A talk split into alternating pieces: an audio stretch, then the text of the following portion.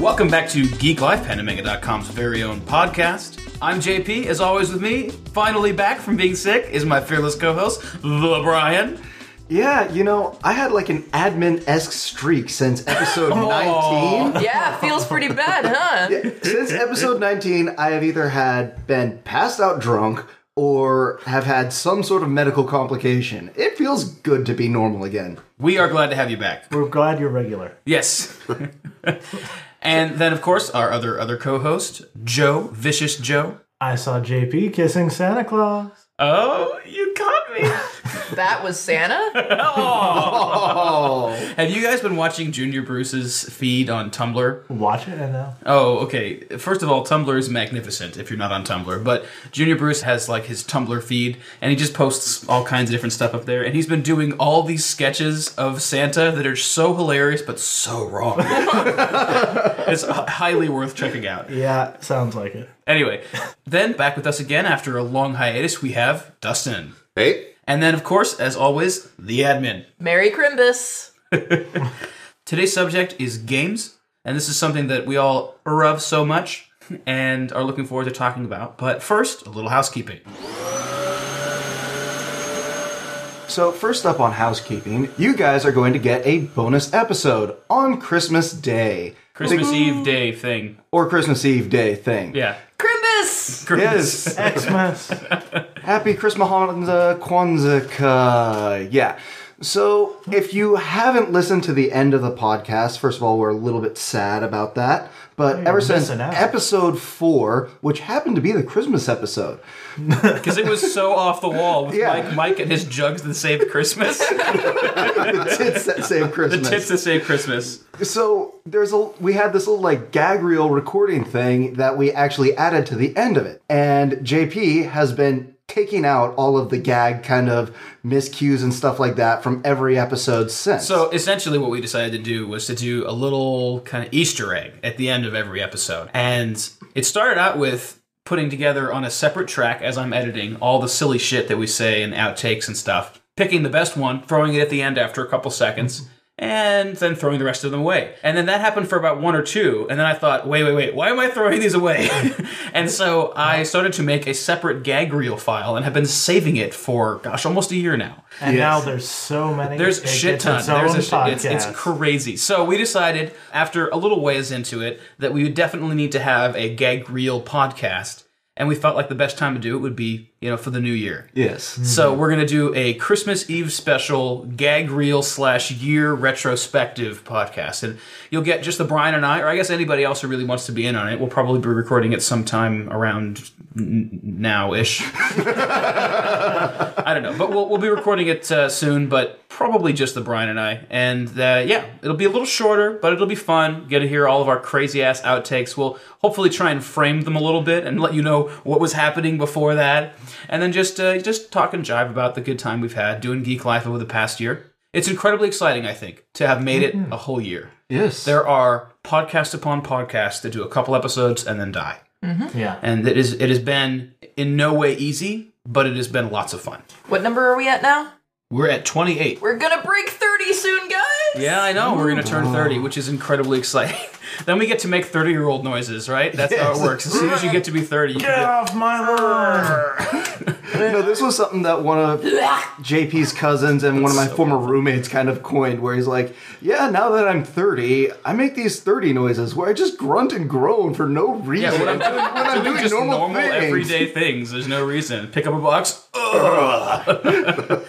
Anyway, so yeah, we're very excited to share with you guys the year in retrospect slash crazy ass outtakes. And the best that never was. The best that ever was. The outtakes contain the ones that we used as well as several others that we didn't.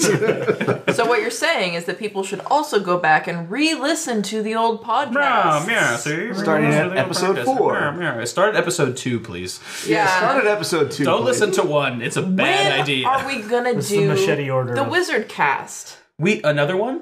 A better one, a more improved one. We have No, new that one was wizard pretty good. theories. We do have new wizard theories. We should do another wizard cast. There's a couple ideas been bouncing around, which is great because sometimes there's a scarcity of ideas for podcasts, hmm. but that has not been the case recently, which is great. So next on housekeeping, I wanted to let you guys know that at the time of this release, tomorrow, is the day before the end of the world. And We'll miss you. and but but we wanted to get more podcasts out before we're all dead. And It's ascend, JP. ascend. We're going before to ascend. ascend, ascend to uh, raise my vibrations. Mm-hmm. Uh, anyway, I got a call the other day on my cellular phono from Tiger Paw of AirPlus Recordings, telling me that there is going to be a big, really excellent concert that's going to ring in the end of the world. So Thursday night at Earpiece Records over in Berkeley, California, there's going to be a really excellent show. I think it's only five dollars at the door. I don't know if they have all of the posters and stuff ready for it or all the information, but if you're listening to this, it's tomorrow. go to the Earpiece Records website or go to airplusrecordings.com or the AirPlus Facebook page or Tiger Paw's Facebook page. It'll be by then plastered everywhere. It's else? five bucks at the door. If you live nearby, go. It's going to go until 2 a.m. You have no excuse not to go there. We'll be hmm. there in our PM shirts, rocking out with all of our friends from AirPlus. And you know, it's five bucks. Can't take it with you. Exactly. What's if five bucks is literally all you have? Why not? And he was saying something that don't don't expect this, but it's not all set in. But they're planning on doing something like a beer bracelet, where you pay a certain amount of money for a beer bracelet, and it's all you can drink. Oh, So that's kind of exciting. And and and the number he threw at me was really low. I'm not going to repeat it because I'm not sure what it will really be, and I don't want people getting there and be like, "Well, JP from Pandamega.com said it was going to be five dollars." Oh wait. Anyway, so I think that uh, it's going to be inexpensive, and so we're going to basically all be there and drunk and enjoying the new year. And yeah, so very exciting. And then there's another end of the year event that uh, I think that the admin should talk about. I am so excited about this. So, as I'm sure you guys have probably heard JP and I talking about many times on our podcast, we are gigantic fans of another excellent podcast called Mysterious Universe. On Friday, December 21st, 2012, because, you know, what other year could there be? Ben and Aaron of Mysterious Universe will be hosting a live End of the World podcast. So exciting! So there's not a lot of details yet as of this Friday, the 14th. Yeah. However, by the time you guys are listening to this, there's definitely going to be info. Basically, from what Ben and Aaron have said so far, is they are going to have some kind of system set up where you can call into the show. There's going to be uh, stuff that you could listen to them live casting, and there's going to be a chat room. All sorts of really awesome stuff. So it's gonna be really interactive. Is, is Completely. yeah. Which is different because normally the Mysterious Universe guys put out an excellent, incredibly high quality podcast that easily the benchmark by which I try and measure ourselves, or, or the the yardstick by which I try and measure our podcast and emulate as best we can. Very very fine podcast, and so. Part of that being a very fine podcast is there's lots of post production that they go through to really polish it up. And so this is a step way outside of their normal routine to allow for a higher level of interactivity. So it's going to be really fun.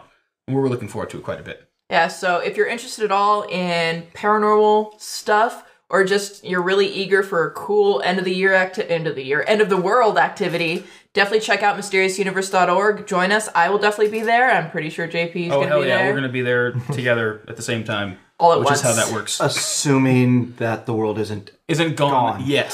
Finger raise. Well, actually, Well, actually, the world will not end Thursday night. It will end at the end of the solstice. The solstice is the 21st of this month. So, Ben and Aaron have it correct. Added bonus Ben and Aaron are in Australia, but because they pay special attention to the way that the world really should end, they'll be hosting their podcast based on the time zone that the Mayans would be operating in. There's a lot of hmm. finger quotes going on here. So it will be the California time zone, ladies and gents, because we're on par with the Mayans. well, yeah, because California is the best place to be, you know? Yep, absolutely. Especially for the end of the world. Exactly. So what's great is that we can have our own little end of the world at the proper time, and yeah, Ben and Aaron will be in the future podcasting from the next day, but shh, they will not ruin it for us. exactly, exactly. Then let's see. Also, one more piece of exciting news. The admin's very first gets credit for doing it on the credits page game is available. That's right. Yes. So check out Whiteout on the iOS.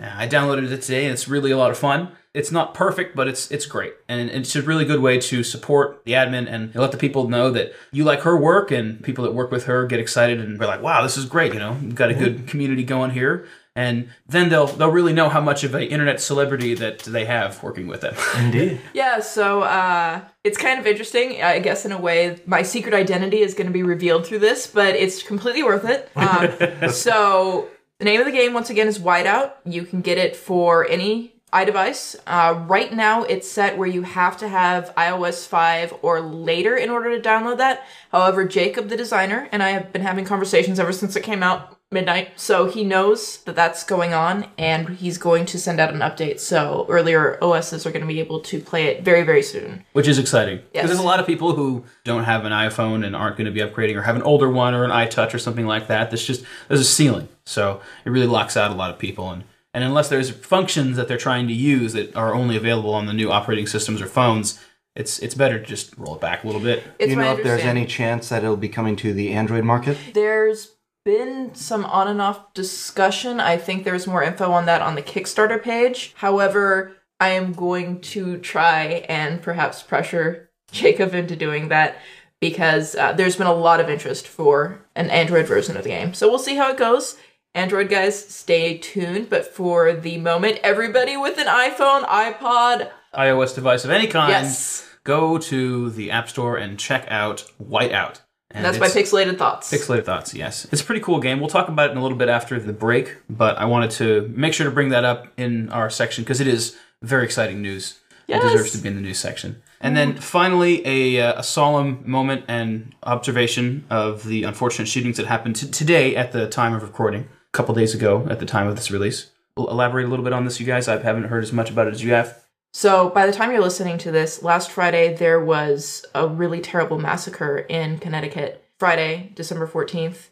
It unfortunately took place at an elementary school, and it is one of America's third worst shootings in history. There's really not a lot that can be said about it. Right now, at the time of recording, virtually no information is known other than it's just a great, huge tragedy.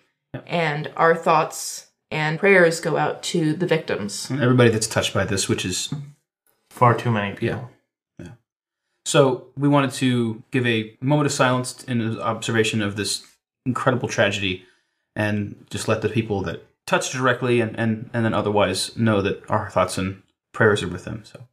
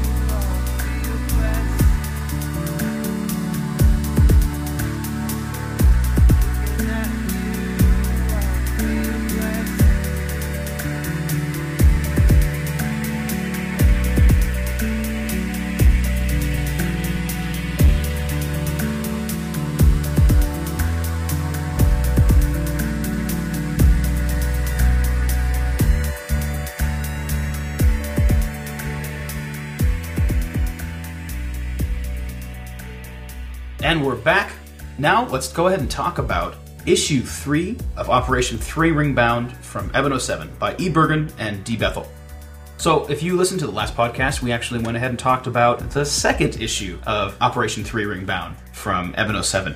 We enjoyed it so much, and the guys over at Eben 07 were generous enough to hook us up with the next couple issues. So, we have this one and then the following one. We're just going to continue on an Eben 07 spree, as it were. So it's really a great series, and feel like each issue deserves a, a individual podcast to talk about because there's a lot going on. They're rich and interesting.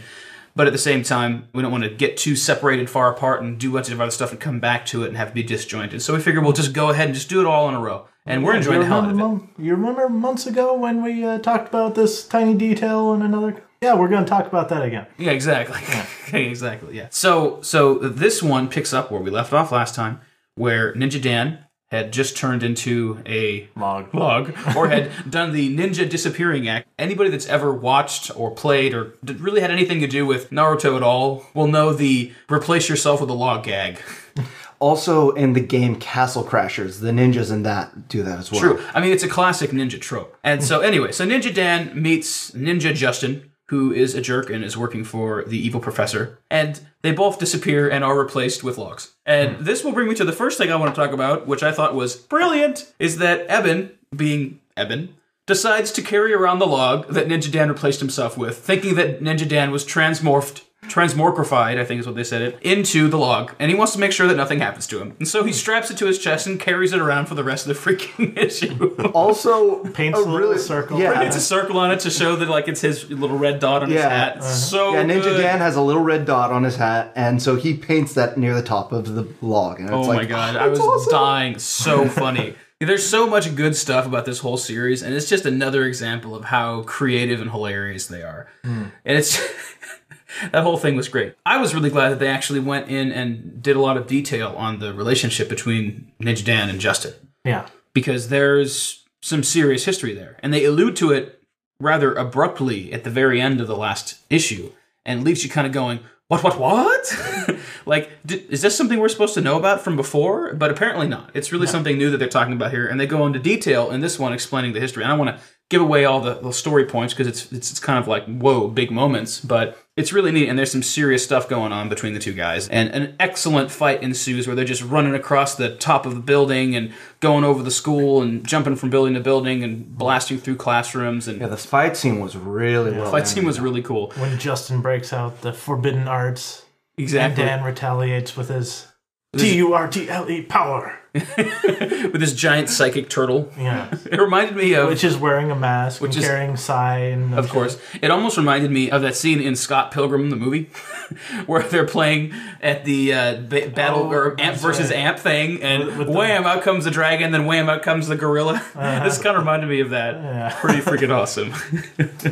so, I would also say going way back because there is also an '80s reference in this one, uh, which there were several references in this one. Oh, yeah. yes, Princess Bride, there was an 80s reference, there was Uh, a whole, Star Wars. whole Star Wars homage. Yes. Geeky goodness. I was gonna say Big Trouble in Little China. There's a fight scene in that between two guys where they're kind of sh- like shooting these magical beams at each other, and you have in them like images of two guys fighting. and They're playing it like they're playing video games and Oh, stuff. that's right. Oh man, I totally remember that. That is a classic movie. Now, one of my favorites in this issue was where Eben is describing all the horrific things he's had to clean up after.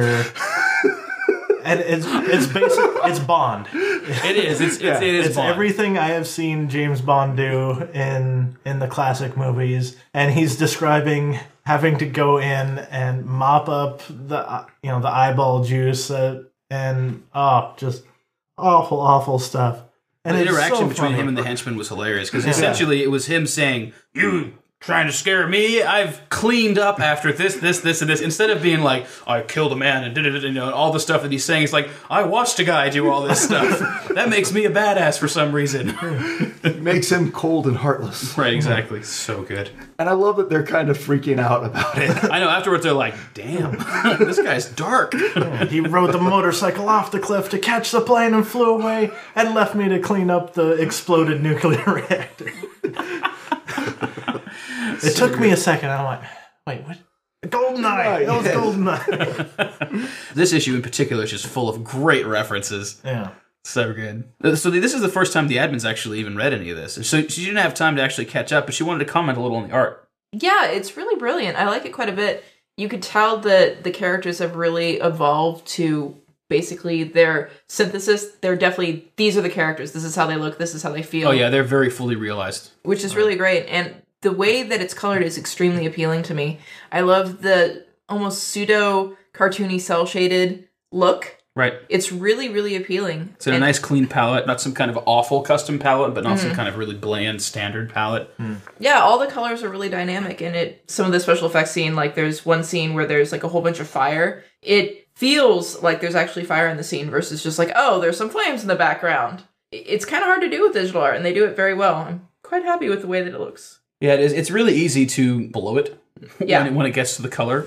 There's a lot of good stuff from the penciling to the inking, but then the color comes along and just kind of shits on the comic. Yeah. and that's not at all how it goes with Eben 07. It- It's continually really good. Yeah.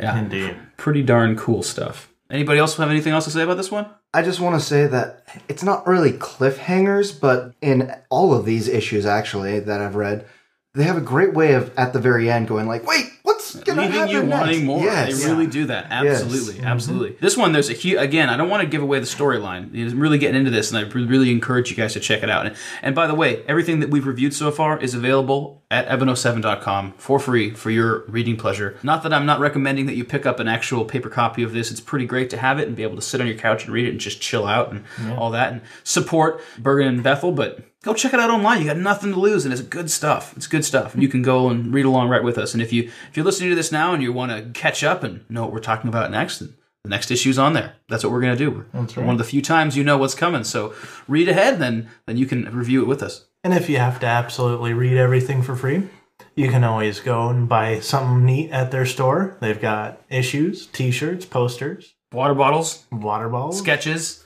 all kinds of cool stuff. anything you could need. Absolutely, all, all the things you could need to deck your house out with Ebony Seven goodness. They need some action figures though. Oh my gosh, right? I totally want a Ninja Dan action figure. I know. We've talked about just With for us. transforming action. Does he yes, have the kung fu grip? No. It's not kung ah. fu. It would be ninja grip. I know, but it's a you know it's a Oh, I know. reference. Oh, I yes. know. But it would need to be ninja grip. That's true. Oh my god. Do you guys remember the old transforming toys that we had? Like there were Ninja Turtle ones where you flip it down and Oh, turn and to treat him like a regular. I turtle, can yeah. see this. So you push a button on his back, and his chest pops open, and a log pops out, and then you just throw the rest of the toy away. just Throw it away. oh man. Was there anything else we wanted to say before we go ahead and give it our review?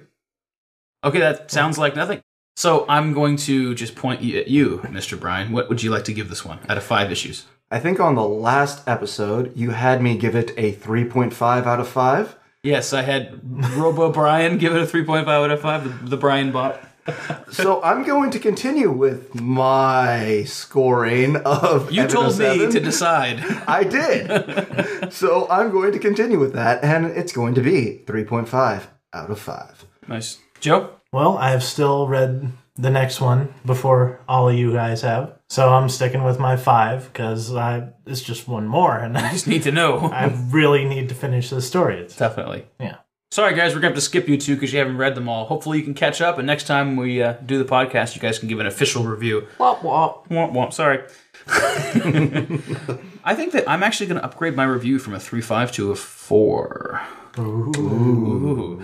That is something that rarely happens. Most of the time, it starts out good and gets maybe a little better, but then doesn't get so better.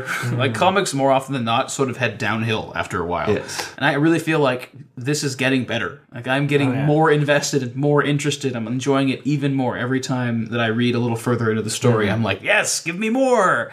Tap that in. Woo. So yeah, I hmm. think that I'm popping it up to a to a four out of five. Yeah. There's a couple of things in issue four that uh, you, JP, and the admin gonna totally love. Oh Little- yeah. little hidden references. So we're it. I'm so excited. It's so great. I really like this series. I'm so glad we're have another issue to read. The issue five is not out yet because it's not done yet. They're they're a little ways into what will be eventually issue five online, so you can actually get a few pages in, but it's not complete yet. So It's not enough. yeah, no, but when we finish issue four and when you guys all listening to us catch up to the most recent issue, you can go read it online and stay right up to date. I think they're maybe taking a little of a winter hiatus or a Christmas hiatus. I'm not really sure. I think I think that's what the website said, but uh, I, I believe they're starting back in January, so can't wait for more Eben 07. Oh, another reason to actually get one of the paper copies is that there's a variant cover that is drawn by Melissa Pagliusa, Dark Sunrose over at DeviantArt, and her oh, stuff okay. is amazing. I just saw in the the Eben store they have a poster of that. They have a poster of that. cover. So awesome. Yeah. The admin has a, a couple of her prints and, and they're just amazing. She's really, really a very fine artist. And the guys from Eben 07 got her to do a variant cover and it's awesome. Yeah. Yeah. Very, very cool. So just all the more reason to check out and support these guys. It's good stuff. Well, let's go ahead and transition into the admin interview Dun dun ah, dun. I get to be Welcome to the hot seat. You guys get to hear my voice for like what the first time? So we are all very excited for you and just in general about your career exploding forward and having the first game that's you look at the credit page and it's like there it is. What's hilarious is that this is definitely not the first game I've worked on. I've worked on like four.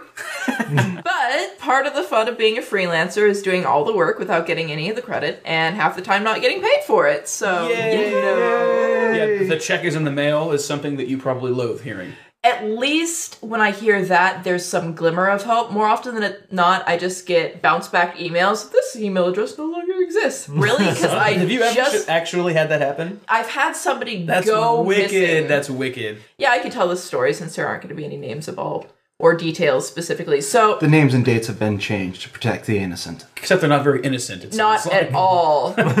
if you are listening to this and you know who you are, you better not stay where you are. I'll hunt you down. I'm staring The admin, daggers. the admin is coming for you. yes. Yes. So At the internet. my most annoying freelance experience actually i have several but this one in particular i got hired on to do some 3d models for some project that let's just say was rather exciting and was for a fairly big name company but i was working with a proxy agent. So they didn't know i knew who i was working for but i knew. I work for six months to a year on this project and we're talking like full-time stuff. At first the money is great. It's regular. It's amazing. And i'm really excited about knowing what i'm not supposed to know. I'm like hey this is gonna be great. I'm gonna be able to show people this and be like hey you don't know this but i know this and i did that eventually the checks started trickling down and down and down but my workload didn't. So uh, at the end of the day i got ripped off for couple hundred bucks, not so bad. But then I found out that I was working on a team because my team members started tracking my email address through conversations with our proxy boss. Total about 7k owed to the five of us. Ooh. Never saw the dude again. Just poof off the planet. Nice. That's nice. Mm-hmm. Well, it's the dangers of being a freelancer and just working your way up. But Hard stuff. this time is completely different. Yes, this one came out. This Yes. one, well, there is that. Well, yes. there's that. This one came out, and my wonderful name is on the credits page, and I'm very excited. There's a hilarious little story about that because, as we mentioned earlier in the housekeeping section, this is a iOS 5 or later thing. Yes. And so it comes out, and the admin's like, "Squee! I'm gonna go download it on my iPod Touch." At 12:01, I was staying up for the midnight release of my own game. and goes to download it, and uh oh. Despite the fact that I teach iOS courses during the summer, I have a second generation iPod that I really should probably update because I can't go beyond uh, 4.2.1 iOS. For you Apple nerds out there, you know that we're at iOS 6 now. I'm slightly behind the times. A little And bit, a little bit. it- mm, a tiny bit. So I'm standing outside my own house because I don't have a game store. You know, I'm sitting there and I got some coffee. I'm listening to some uh, Tiger Paw on, on my iPod. Twelve on one rolls around. I'm like, It's the full experience. yeah, yeah, yeah. So uh, I was first in line. You put Maru in a in a nice little panda manga dog shirt or something. Oh my god. So You've got to have dog shirt. Maru, I'm not sure if we brought him up before, but Maru is my Pembroke Welsh Corgi, who is the most adorable thing ever. And if we can put him in a Panda Manga shirt, oh my god. Yes, this must happen.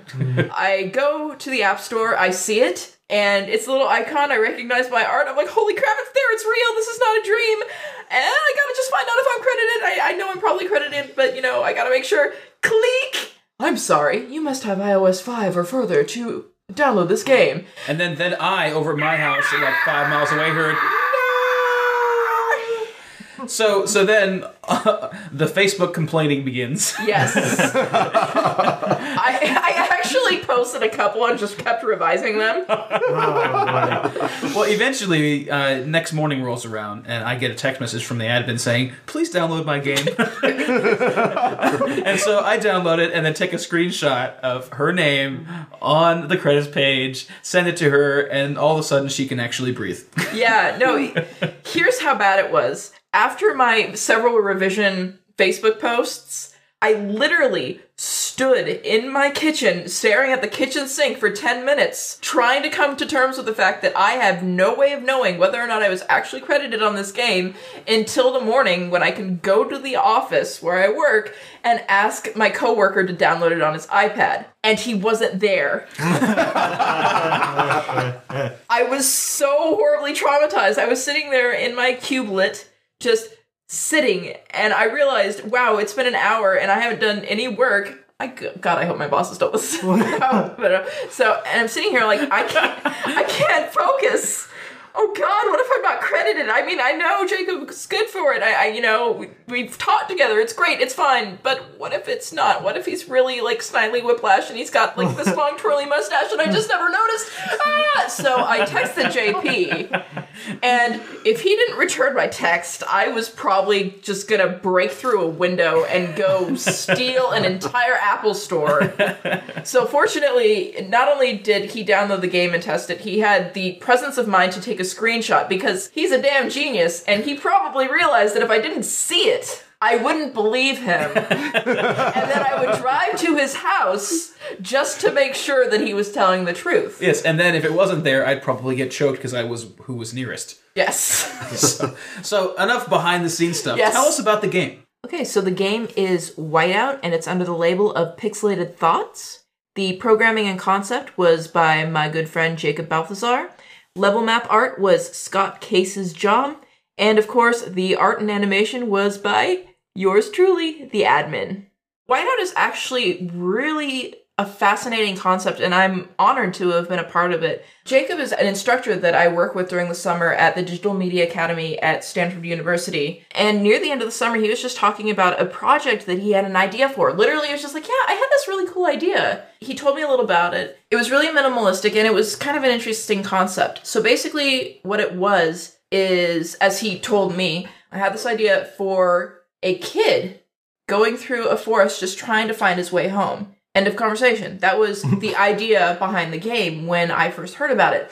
And while it's stunningly simple, it's just it's a sentence. But there's something really attractive about that concept. Mm-hmm. You know, you have a really simple character and he made it clear at the very beginning that this is not a character that was going to be very specific. It's one of those situations where it could be like you just put your own thoughts like who is this character? You know, what's going you on? are the character. Right, right, right. And he mentioned he wanted to kind of program some dynamic weather patterns. I thought this is a really cool idea. Which turned out really pretty, by the It's way. really, really pretty. And all of that, that's all him. He programmed it from the ground up. And I volunteered to provide him some placeholder art because I figured, oh, this is going to turn into something bigger. But I'll give him something to work with. At the beginning of this, I didn't actually expect that my art would be the thing that everybody was looking at as they were playing the game. I mean, it's, hmm. it's hugely exciting, but ultimately I thought, oh, I'm just going to do a favor for a friend, no problem. As time went on, the summer session ended. We went our separate ways, and I just started sending some art to him. Slowly, he began asking me for more, and I was happy to oblige. I'm thinking, like, well, why do you actually, why do you actually need animation cycles for me? And then he said, you know what? Let's go forward with this. Let's actually, this is going to be a game. This is something special. As I was watching it evolve, he would send me screenshots of what he was working on, and I started realizing, wow, this is this is really unique. What it eventually evolved into was the uh, character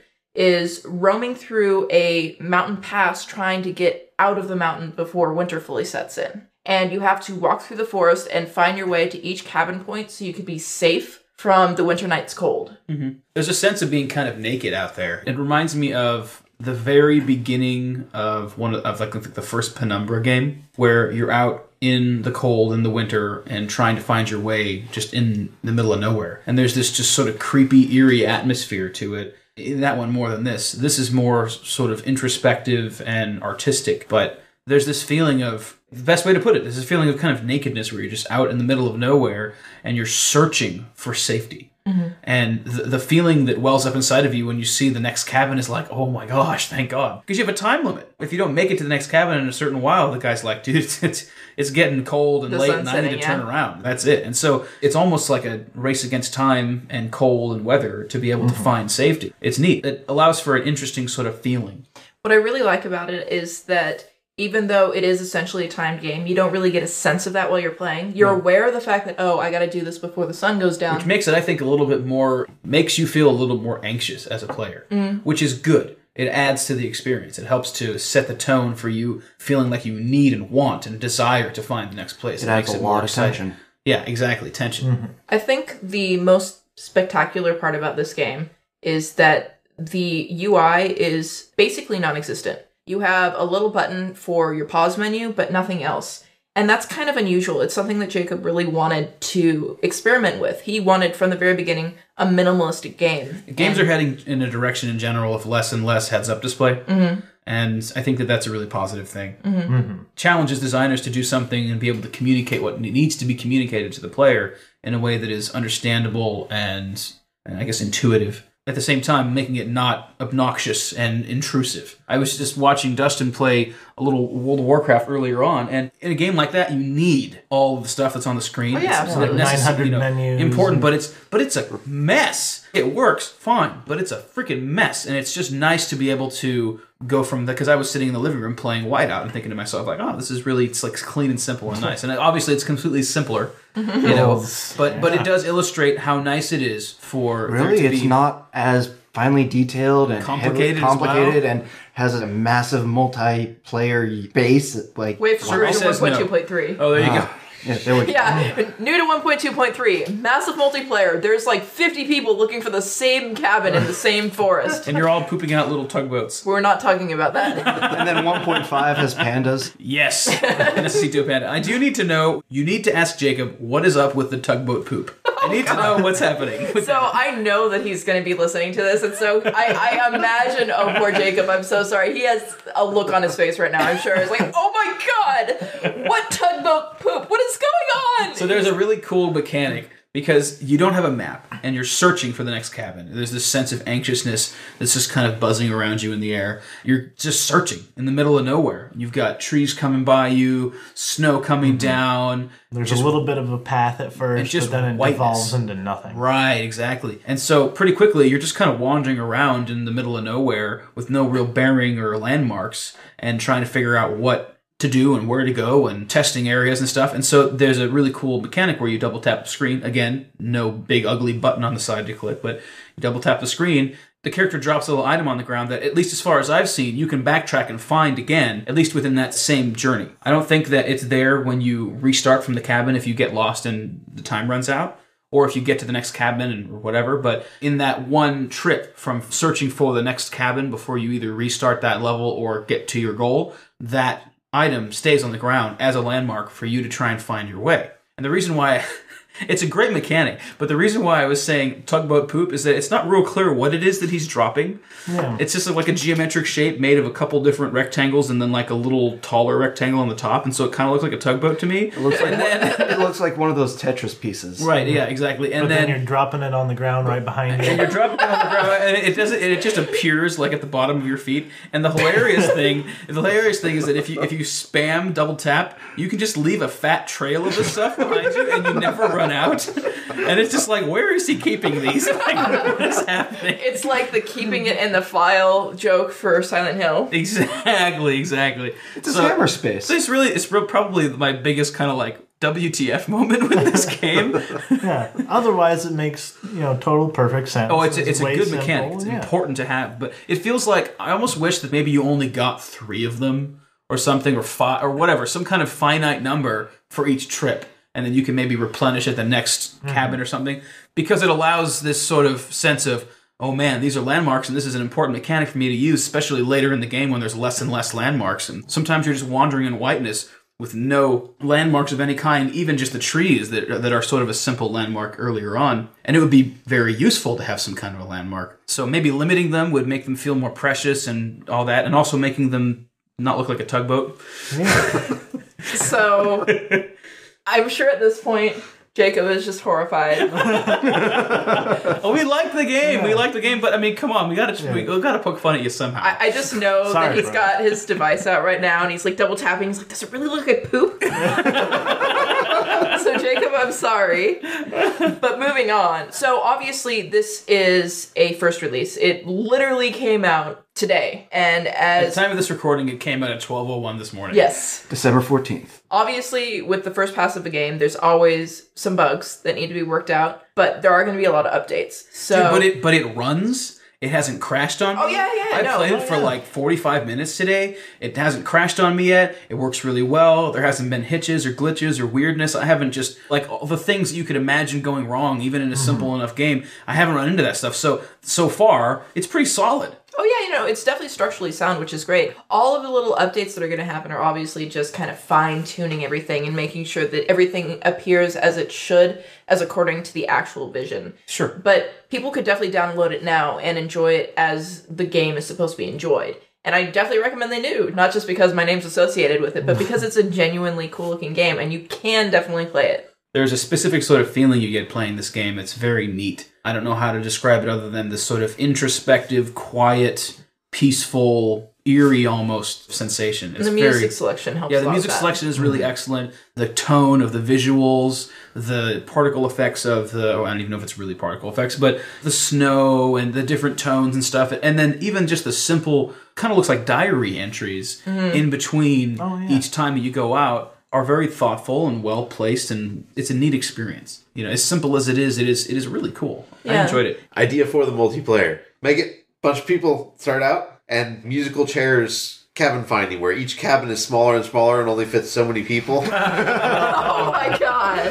And then So you it's just a head-to-head like, game. frozen bodies along the path. It's like, oh, we better not go that way. There's a there's a dead person there, so obviously they didn't make it. That's, uh, That's your landmark. You go out with your friend, and then it's like you, you have one axe to use. You go, well, what bad? No like, more "Where's that typo guy's body?" just death. Speaking of multiplayer, when we come back from the break, we're going to talk about how to survive the multiplayer cliff. Go buy Whiteout.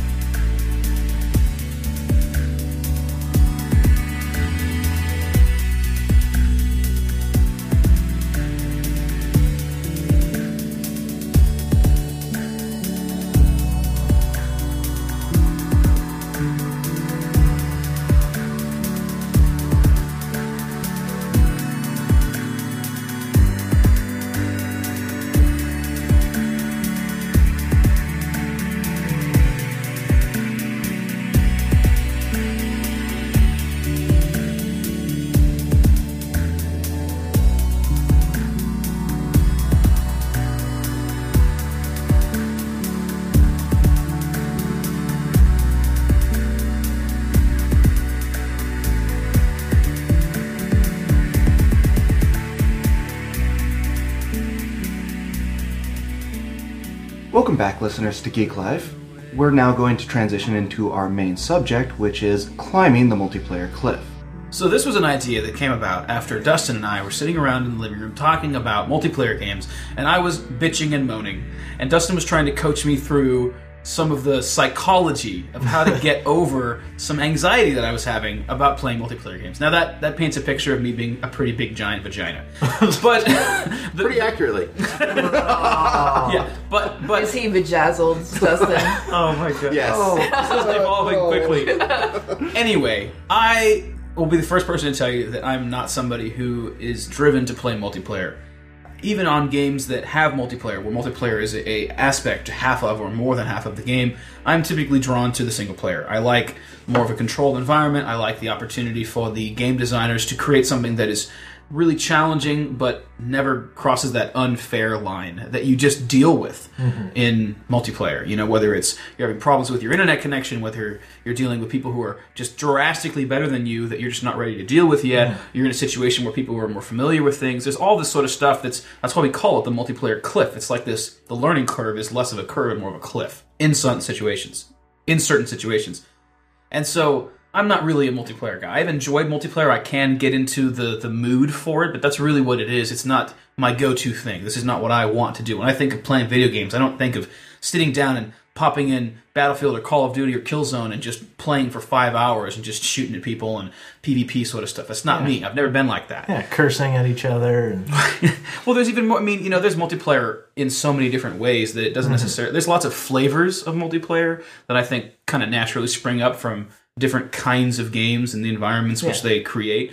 But at the end of the day, I've just never been a big multiplayer guy. Like I, I bought Assassin's Creed 3 a little while ago and have played through over half of the single player and have never even put the multiplayer disc in the Xbox. Just haven't done it. And it's not that I'm not interested or don't really care to do it. Uh, I'm totally curious about it, but it's just not what really draws me in. And there's honestly a level of sort of noob anxiety about jumping in there and dealing with people who are more comfortable with it and all that. That's where this whole idea came from.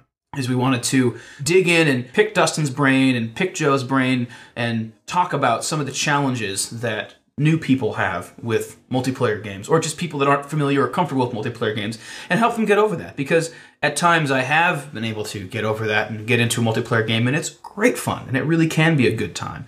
And Dustin in particular it dragged him kicking and screaming onto this podcast because Dustin actually has some professional multiplayer experience essentially. He was actually in the Cyber Athlete League for a while back doing uh, what, what was that like Uh, Counter Strike. Counter-Strike. Source. doing tournaments, had a team, you know, weekly or a couple times a week. You had training sessions with your friends and full on squad mechanics, timing, drilling. Mm-hmm. So Dustin's has has been like way over on the other side of the fence for mm-hmm. me. He's really gone deep into the down mm-hmm. the multiplayer rabbit hole. So he's a really cool person to have to comment on this. So- Now does the beta testing for some games. Sure, absolutely. What we've done before we started the podcast, we went around and bounced ideas around and came up with a couple subjects that we want to talk about.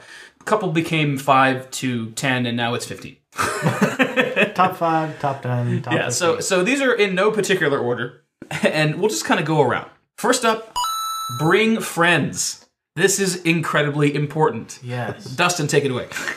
Uh, so it just makes it a lot more fun when you have friends playing with you. For example, with Battlefield, one of the games I've more recently been playing, is I have a group of friends that we get on there and we'll play seriously for some po- for a, a certain amount of time, and then we'll start goofing around. Or you're playing basically with them, and yeah, there's other people on there that you're interacting with, but when you have these friends that you're working with, you just seem to stop kind of caring whether you're dying as much. You're just having a good time with your friends. Yeah, it's no longer you versus the entire universe. You know, it's a couple of you versus the entire universe. Yeah, I've noticed even in single player modes when there's games that have a convincing co-op feel, even if it's an NPC AI character, it brings the level of anxiety down in general. It brings the level of oh shit, oh shit, oh shit, oh shit sort of stuff. Even in serious situations, it makes you feel like you've got a partner. And when you actually have real partners that you're communicating with that you know in real life or that you've met and spent time playing with online, there's a camaraderie there. There's and even when you're talking about at higher levels trying to accomplish more,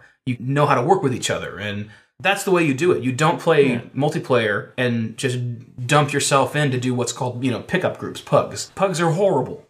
Yeah. They're the, like the bane of the multiplayer world. As, uh, that and ping probably. We'll get there. We'll get there. We'll talk about ping Yeah, later. but misery really loves company. So if you're coming in new to a game, it's nice to have somebody there who's going to get their ass handed to them as much as you are. So you know, or even a gracious, more experienced player. exactly. There are Or- people who are not gracious. Yes. more experienced players. Somebody Yes. who take like a snowboarding for example. It's like let's go snowboarding, and you get up to the top of the hill, and then they just kick you down the bunny slope, and then they go on the double black, and it's like okay, thanks guys, but I by myself. What's happening? Oh, a tree. Yes. Not that there's trees on the bunny slopes or anything, but Best bunny slope ever. Thins the herd. but just to jump in really quick, we can harken back to our experience with Journey, where we actually did Oh, have absolutely, somebody yeah. who was Oh really gosh. experienced with the game, and they it's actually not even competitive in any way whatsoever. It Right. just made the game better. But it's a perfect example. You know, if you have a gracious, experienced person to help you, you know, lead you through the world, Absolutely. Yeah. it makes the game just so amazing. Fishy are correct. If you're listening, we still love you. Still love you. Completely rock. having the friends with you gives the opportunity for a lot of other really fun experiences that may not even have to do directly with playing the game at the time. An example, had a group of friends in Battlefield. We're all the engineer class, which has a little repair tool that does a minimal amount of damage. And we're all in a squad, and we just go off into a corner and decide we're going to have like a repair tool fight club. and so, like, everybody's standing around in a circle. Two people in the middle are fighting with the repair tool. That's awesome. That's awesome. And that brings us to our next subject. Make challenges for yourself. This is a great way to extend the enjoyment of a game and also just lighten the mood. Is to see game mechanics, see things like that. Like Dustin and his friends are like, "Oh, hey, this thing does a little damage. I have an idea." or our, our, our Red Dead Redemption multiplayer online, where we ran around and um. started having just fist fights. Well, eventually we started trying to go bear hunting, where they were just chasing Bare around fist bears, bear hunting. punching them. we did a lot of bear punching. It's, and as you can tell, because we're you know children, we, we decided that the best thing to do was to punch the butt of the bear. Also, the business end of the bear is not the butt end. so if you you basically just kind it's, it's kind of like like a prison rape where it's like no fuck you no fuck you you know and so the, you're just chasing the the bear around punching him in the butt. And the best part was is that Dustin and I were out in the middle of nowhere in bear country. It's snowing. It's it's like rolling crazy hills and trees and it, it's not real good visibility. And we're out there and the whole reason we started bear hunting in the first place is that we were doing fist fighting out there and then one of us got jumped. I think it was me. Yes, because I was watching you, And he saw the I bear sneak bear up coming behind me. behind, and I just turned and ran. and I was like, sitting there, like, still trying to fight. And and then You don't have to be faster than the bear, just as, faster as than the bear is person next to attacking me dustin runs back around and starts punching him in the butt. That's the weirdest threesome ever. Oh. also with making challenges for yourself, I know for me, I'm a really competitive person. Not in like a like poor sport way, but like if I get somebody to beat me, I go, awesome, a challenge. and so if I'm getting killed over and over, I basically set a challenge. I don't care what happens, I'm going after that guy. So And it's that- the gauntlet's been Like thrown I. I don't care if I get killed over and over and over. Nemesis. My goal is I'm after that guy. Right, and there are mm-hmm. even and, and what's great is that games have developed into such a way where there's even game mechanics that support that kind of thinking. Call of Duty, for example, has the payback mechanic, where if you kill the guy that killed you last, you actually get a little. Is it last or just ever? Uh, it's last. Yeah. Yeah. So you kill the guy that killed you last, you actually get a little more experience, and then a bunch of bills explode out of their body when they die. Mm-hmm. and so there's perks that show you on the map for a certain amount of time when you f- come back where the person is who just killed you. And so you can actually play with that, and the games have actually observed players doing this and have created mechanics to nudge you in that direction. Hmm. I have a weird one that's nowhere near as funny as the bear punching thing, but it was hmm. something that my friends and I used to do on Gears of War, the original. So when you're doing the four player deathmatch Right. thing, everybody gets these smoke grenades that you can throw. And you can find regular grenades in the game. And if you can find an opposing player, you can actually like tag a person with a grenade and then they'll go kaboom. But if it's a smoke grenade, well, it's not really going to do much damage, It but just lights smokes. them up like a Christmas tree. Exactly. So the whole goal was we'd be on separate teams. We'd try and rush and find each other in the middle, smoke tag each other, and then run off and try and kill someone before the smoke died off. Nice, nice. That one I did. Uh, We got booted a lot. What I used to do playing Champions was uh, Champions Online. Champions Online. The uh, the tank class. There were two attacks that were my favorite. There was the uppercut and the room sweeper. The uppercut sent whoever you hit up. The room sweeper sent them out. So it was my goal to juggle everyone I hit with that. Before they hit the ground, have the room sweeper charged up enough that right as they got back down in front of me, smack them and send them flying off. So That was fun. So yeah, it's a really good way to extend gameplay enjoyment and also lighten the mood and take away some of that noob anxiety. Mm-hmm. Although the 8th Henry is best known for this, since he's not here, I shall suggest it in his stead.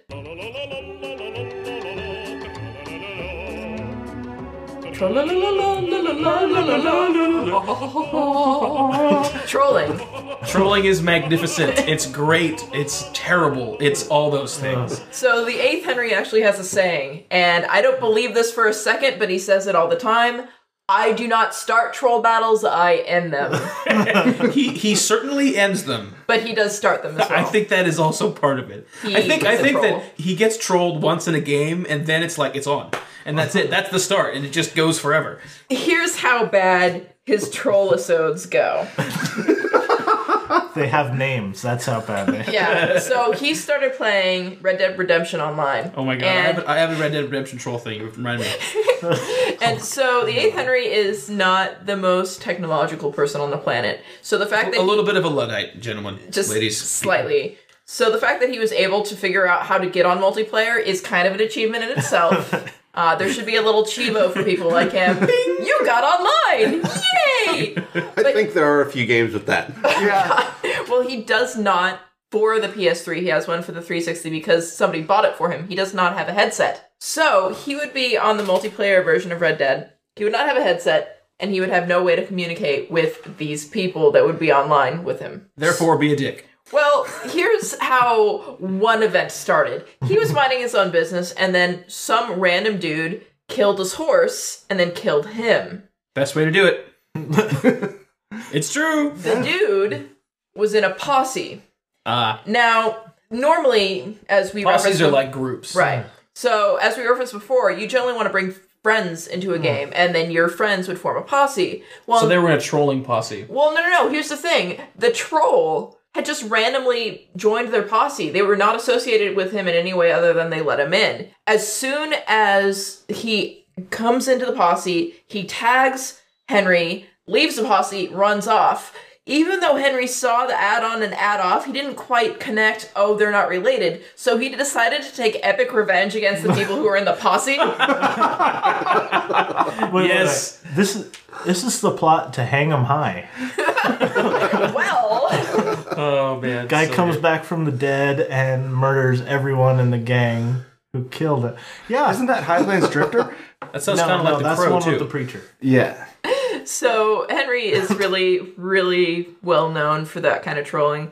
Luckily, he's playing on the 360 now, and he has a way to communicate with people. Which Though- reduces the trollitude a little bit. slightly because he could actually communicate and say, "Hey, what the hell?" And then, you know, in this specific case, they could have been like, "That dude's not with us," and he'd be like, "Oh, well, I'm just going to uh, troll this guy." There was one famous moment that I actually walked in for, and to this day, it still makes me giggle. He had been trolling a group of people, and I don't know if it was this specific instance or just a separated, uh, separate one. You have to understand, Henry's troll level is like Ninja Master. you notice how admin just glosses over. He's been trolling this group. this is not his group trolling a group. It's him trolling a Yeah, group. he works alone. So there was this moment where you could hear everybody else's conversation. So I walk in and Henry has this little giggle that he gets when, you know, he's doing something really terrible. Yeah. And he shrugs up and he starts giggling and he's doing that with the controller. And I walk in, I look at the TV, and then all of a sudden, and Henry's handle is Garum Ruby Eyes, which, you know, there you go if you want to be trolled. I walk in, and then I just hear this Wisconsin accent over the TV. This Garum guy keeps killing me! And then he just shrugs up and starts giggling and tags the dude again. And then the guy's like, "Ah!" and it was great because just the anger you know, coming from the people that he's trolling, and he's just he's the true troll. He's got that shit-eating grin down That, to that game, I. I have one Red Dead troll story. I have two troll stories that I must tell. One of them is a Red Dead story, and it's probably my favorite one. okay. First, I saw Henry trolling people in that game. Thought this looks like a good game to troll people on. So in that game, like Edmund said, you can get a posse. So I had a posse, just me and this one other guy, not much of a posse, and we did a level where you have to work your way through several stages and then get into this house, kind of on the on the top of this ridge, and then go downstairs, fight your way through, and then you get like a, a treasure sort of thing. So we fight our way, kill all the guys, and then we're about to go downstairs. I unposse and kill him. and then take the treasure. And it spawns you like a, a radius away from where you died so that you can come back into the battle from maybe a different angle or something. So I, I go downstairs, take the treasure, mosey up onto the porch, and I see him running at me. and earlier I had picked up a sniper rifle, which is a rather rare gun in that game. Oh, you So that was what you got down below. Oh, okay, exactly. Oh, so anyway, so I sight up. Whoop boom! Headshot. He drops down. The next thing, he spawns, spawns his horse, and then starts booking it towards me. I shoot his horse, and then shoot him. And he spawns and starts running at me again. He's he is convinced, and he's starting shooting at me this time. right? I do it again. I shoot his horse, then shoot him, and then I log off. Which is the best part because you have to give them a chance to fight back. Then things can be balanced cosmically, but there was no way to balance that. I just trolled the shit out of him and then quit. And the best part is, is that we had been on. playing together, and I was on Dustin's account. So the next morning, the next time Dustin, the next day, Dustin comes up to me and he's like, "Dude, what were you doing?" And so he's, I'm like, what? And he goes, I got this hate letter. which I still have saved to this day. Just look at this. We're gonna have to post that. Oh, it's amazing, and essentially, it's just It's just a paragraph of swear words. so that, that begins with you. the best part is, is that after that, Dustin and I are sitting there looking at it, and, and we look at each other, and we're like, "Do it!" in capital Q Q Q Q Q Q Q Q Q Q send. Now I gotta ask because you said that you you got the idea to troll on this game from Henry. Did you learn that technique from the Eighth Henry special? No. Oh my, oh my. So, once again from this game, and the reason why I asked specifically, the 8th Henry special is when Henry joins a posse, discovers that he has to sign off to do something, he leaves the posse and tosses a grenade in the group, and then right before it explodes, he turns off the system. So good. So good. Now, one of my experiences again comes from uh, from Battlefield 2142, which me and a whole bunch of my friends played. One of the first games that had integrated voice chat. Oh no. Awesome. If you have never heard the blood curdling, like 30 second scream of a 12 year old, This is how it happens. so we, this guy keeps being a jerk to us, and so we decide to mess with him. And I hop in one of the transport jet planes, and he hops in expecting me to fly, and I fly out and then parachute out. and crash.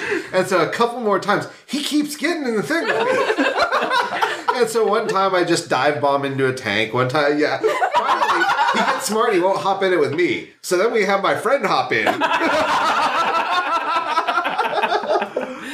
Oh, trolling he keeps doing it. And we have a group of like five of us. so finally, this kid like activates his voice chat, and just we hear just this blood curdling screaming of stop it for like drawn out for like 30 seconds. Oh, wow. Lord. Awesome. I, I have one final quick one. Again, this is the eighth Henry and I trolling somebody. So Oh, We all man. used to live together. Many of the people sitting around this table actually lived together at some point or another. And what we did was we had two televisions in the living room with our own systems because several of us we lived elsewhere and had our own TV and our own system. uh, You know, acquired them over time. So when we moved in together, we're like.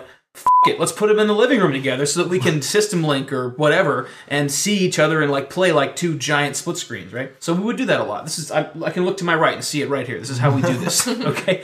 Anyway, so Well, except we're down to two right now. we're down to two. There was three for a time. Anyway, so yeah, we're bad.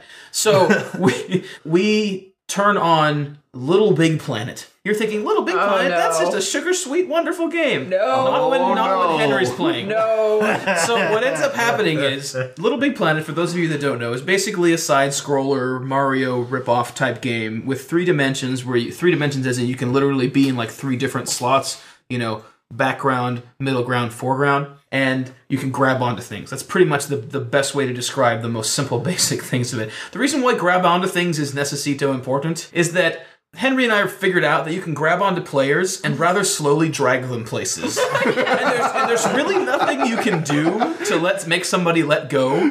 Ex- um, but you can also you can control their faces and you can control their arms individually if you hold down one of the shoulder buttons. I think it's like R two or L two, and you can move around and then hold R R two or L two, not together because it makes you stop, and then you can just move both arms. But so you can move around, you can control one arm, and if you snap the controller stick back and forth really fast, your guy will slap. it's, it's not easy, and it's not It's easy not to do. easy to It's- it takes a a finesse, lot and, get, and when we get to where we were able to do it consistently, it becomes hilarious. So what we do is we jump online and we left our party open to people coming in, and for about an hour, we basically would play nice for about two or three minutes with somebody when they came in, and then basically slap the shit out of them. And then when they figured out that that wasn't working, we would run up and grab them and then just jump into fire pits. the best one, the best is, is that essentially you, when you slap somebody, they fall a little bit to the side and then land on their face, do a little animation, then get back up. It seems harmless, right? Not when you're on the edge of something.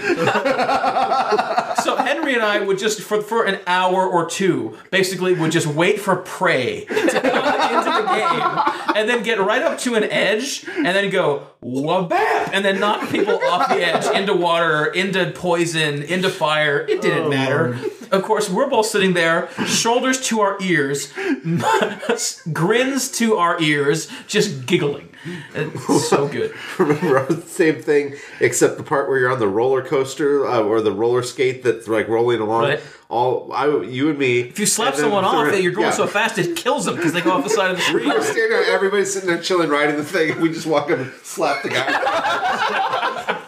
Oh god! All right, we need to move on to the next episode. All right, one thing I have found super useful emulating that uh, the South Park World of Warcraft episode. Stay in the noob area. Yep. Just or at least start in the noob area. start For there. God's sake, start Yeah. in the noob area. Yeah, do all the missions there.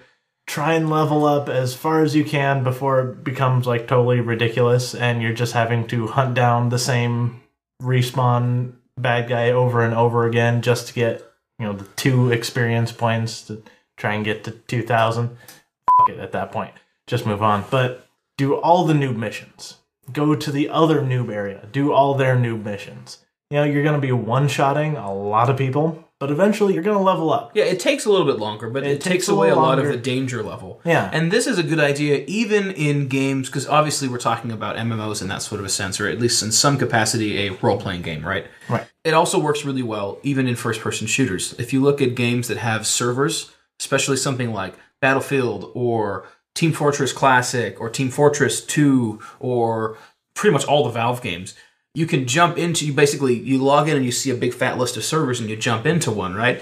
The servers are labeled, people. Look at the label. Mm-hmm. It'll say noob or expert or this or that. It's like you can pretty well tell outside of the kind of match it is and the map it's on and all the other details. There's an actual place where people can put in whatever the hell they want. And they can say stupid shit, but if you look or you do a search or something or a filter, you can typically find, if you type in N O O B, enter, you're going to find servers that you should be on right away out of the gate. You're not going to jump in somewhere where it's middle to high level and you're just getting sniped and killed left and right and everybody's memorized the map and can do it in their sleep. Mm-hmm. It's it, you know, you got you got to start in the noob area, you guys. Start, you know, play with start people at your small level. start small level up Exactly. don't go max level with it because then that's just dumb but yeah start small That brings us to another good point, reiterating what we just said before. Learn the maps, people, hmm. especially in games that have maps. I mean, obviously, every game has a level, a map, something, but games where the map is really, really important is something like a first person shooter. And Dustin can really attribute, you know, a Or lot of success shooters. to being familiar with the map. And more than just familiar with it, but really knowing it. Yeah, I mean, for the first time when you jump in a game and it's new maps and everything, you're going to be running on it and you're going to get shot from behind. You're going to, you know, something's going to happen because you don't know that there's that door there that somebody's going to run out of or a window or. So once you learn that, you start learning, okay, I need to watch those places. I, I can cut through there. I can do all sorts of stuff like that that you just don't know when you first come in and it makes a huge difference. In fact, I remember in our Call of Duty tournament when we did the midnight launch party, we had games set up and we had to, before we let people start the tournament, we had to level everybody's characters up to level four. Level four, so that all the basic classes were unlocked. Yeah. Yes. And so I had never played a Call of Duty game ever until that day.